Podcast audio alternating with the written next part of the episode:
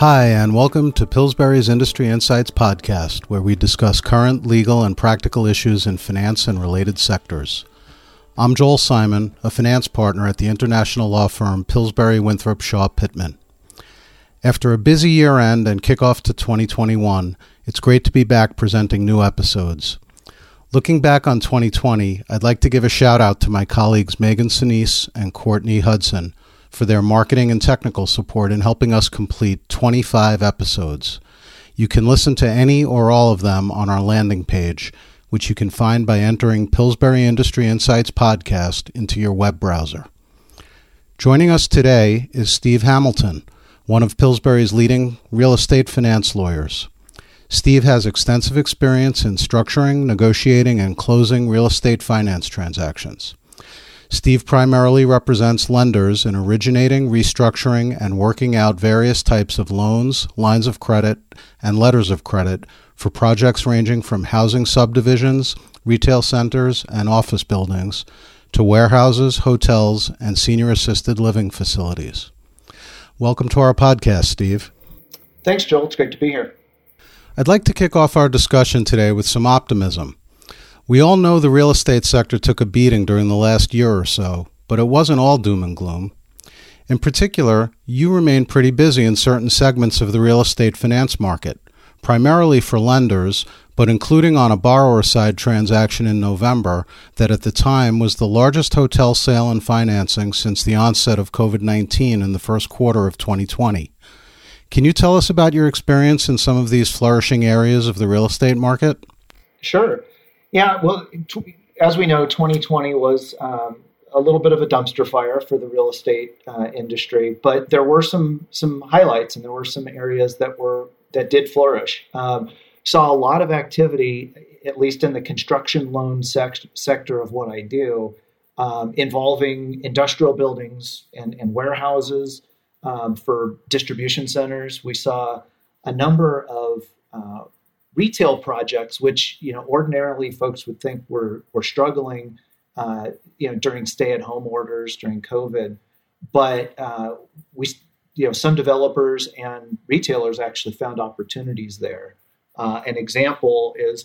Uh, in a number of shopping centers um, where you, you, had the likes of Toys R Us and other bankrupt um, companies, uh, you know, there was space that was available, and you saw uh, Amazon, for example, come in pretty hard um, in the last half of the year, um, rebranding those uh, those shopping centers with or those stores with um, places like their four star stores where they bring products you know direct to consumers rather than having them um, you know delivered to their front door. They put some of the hottest items that are you know trending on their um, their web based portals into brick and mortar where people you know want immediate uh, uh, gratification. They want to pick it up you know they can't wait the the day or two for prime. They they want to go get it now. Um, so you've seen that and they've gone in beyond um, whole foods. You know they there are now amazon themed grocery stores. And so you know that was kind of a, a new thing that we saw not just construction loan but you know sort of um, retooling existing retail centers around uh, you know this marquee product because the one thing that lenders definitely like is is consistency. And what we saw during the pandemic was there are certain um, uh, retail establishments that you know folks need regardless of what's going on. Grocery stores um, and you know the targets of the world are, are you know those kinds of um, shops that folks you know still need to to uh, you know go to once a week or twice a week to pick up the the essentials.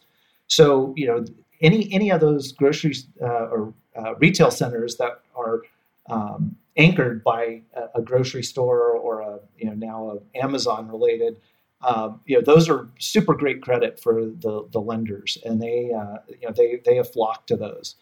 Um, you, you, mentioned also how at the end of last year I was involved in the, the financing for the hotel up in um, in Orange County.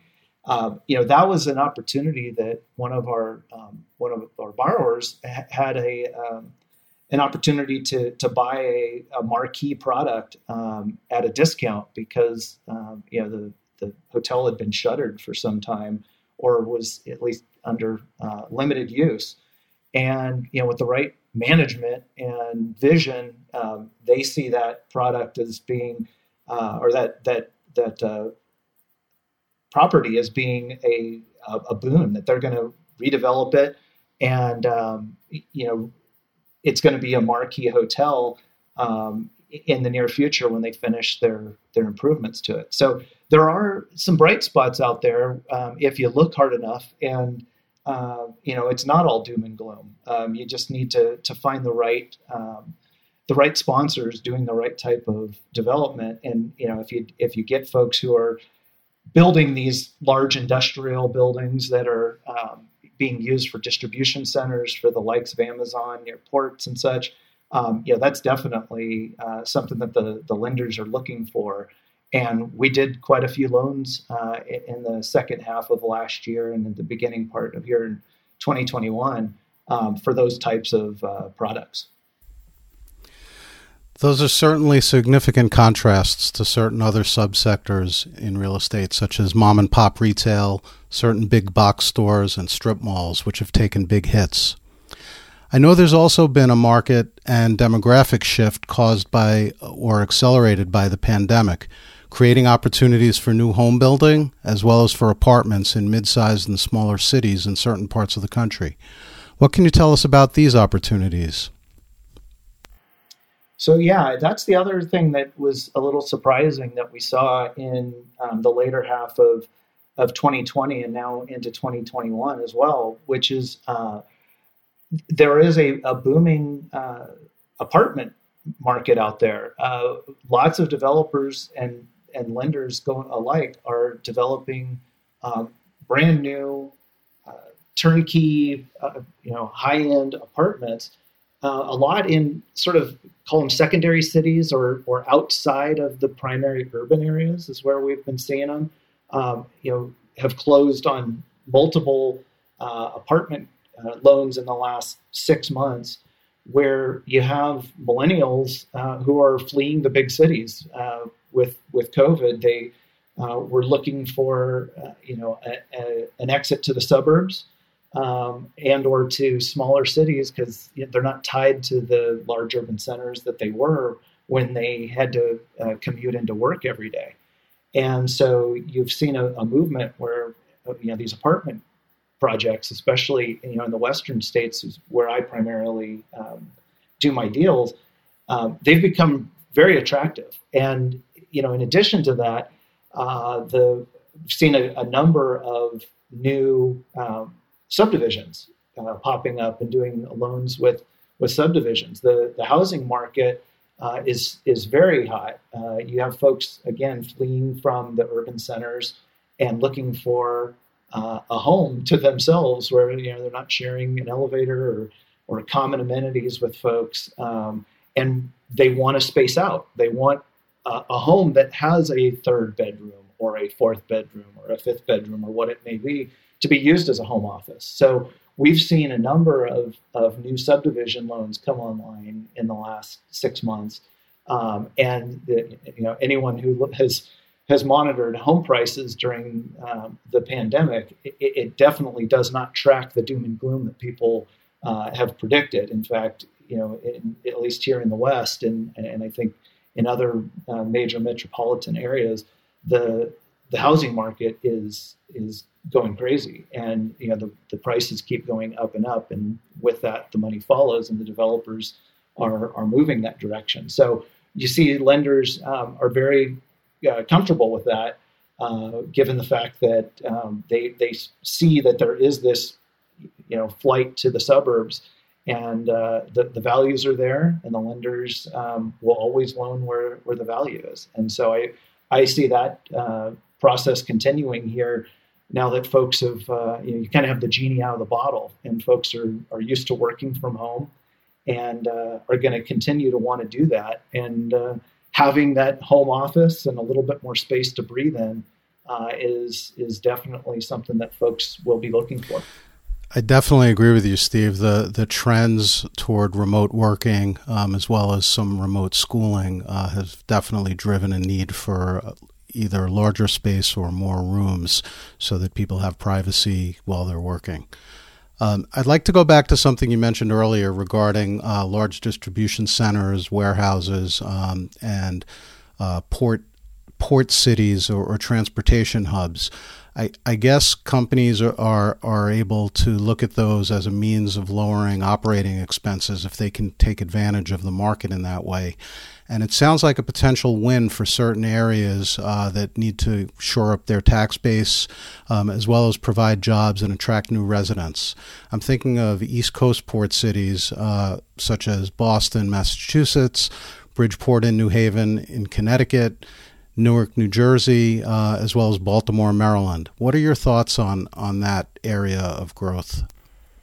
Yeah, absolutely. I, I agree with you. Uh, you know, I would add Jacksonville, Florida, to that list. Um, the, the port of Jacksonville has been expanding over uh, the last decade, and the the surrounding areas um, uh, in Jacksonville, which you know is the biggest metropolitan area um, within the United States, um, it has has grown uh, exponentially during that time. So it, there are definitely opportunities there, and as the e-commerce world expands as it has. I mean, everybody has taken advantage of um, the the pandemic, um, and you know the opportunities available there for e-retailers to um, grab even more of the brick the brick and mortar business that was uh, that is out there.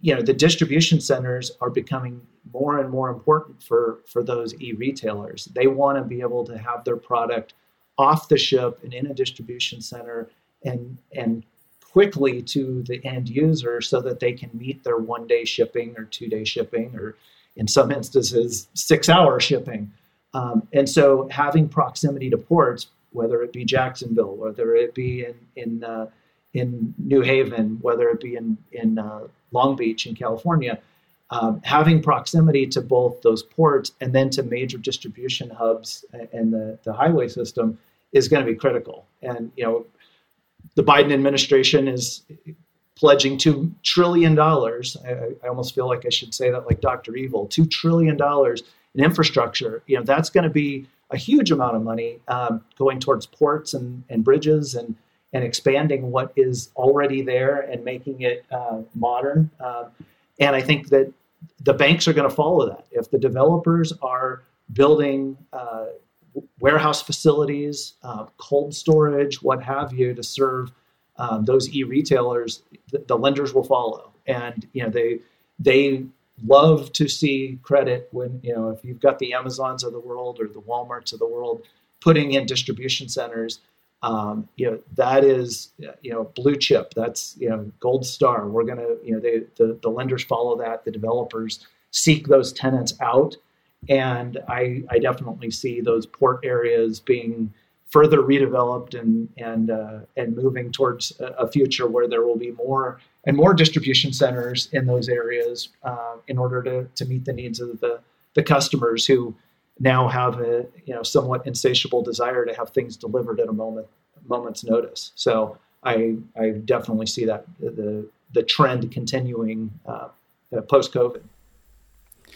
Well, it sounds like we have a topic for a future podcast episode, Steve the tie in of real estate and infrastructure. Thanks so much for this look at some of the bright spots in what was an otherwise gloomy season for new real estate projects and financing. It's been great chatting with you today. Thanks, Joel. Anytime. Pleasure to be here. And now it's time for This Week in History. February 22nd is known to most Americans as George Washington's birthday. So, being wedded to our three day weekends and not wanting to create multiple birthday holidays for other presidents in our politically divisive times, we of course celebrate that now as President's Day, on the Monday in between his actual birthday and February 12th, Abraham Lincoln's actual birthday. So rather than dwell on that, I'd like to highlight a lighter moment for which we can cheer on actually February 22nd one that celebrates a great Hollywood achievement and salutes the cinema, which so desperately needs a shot in the arm as we look ahead and hopefully pull out of the pandemic. In 1934, a great film opened at Radio City Music Hall in New York City. It's a love story with classic screwball plot twists and one that is sure to bring a smile to your face if you have a chance to watch it.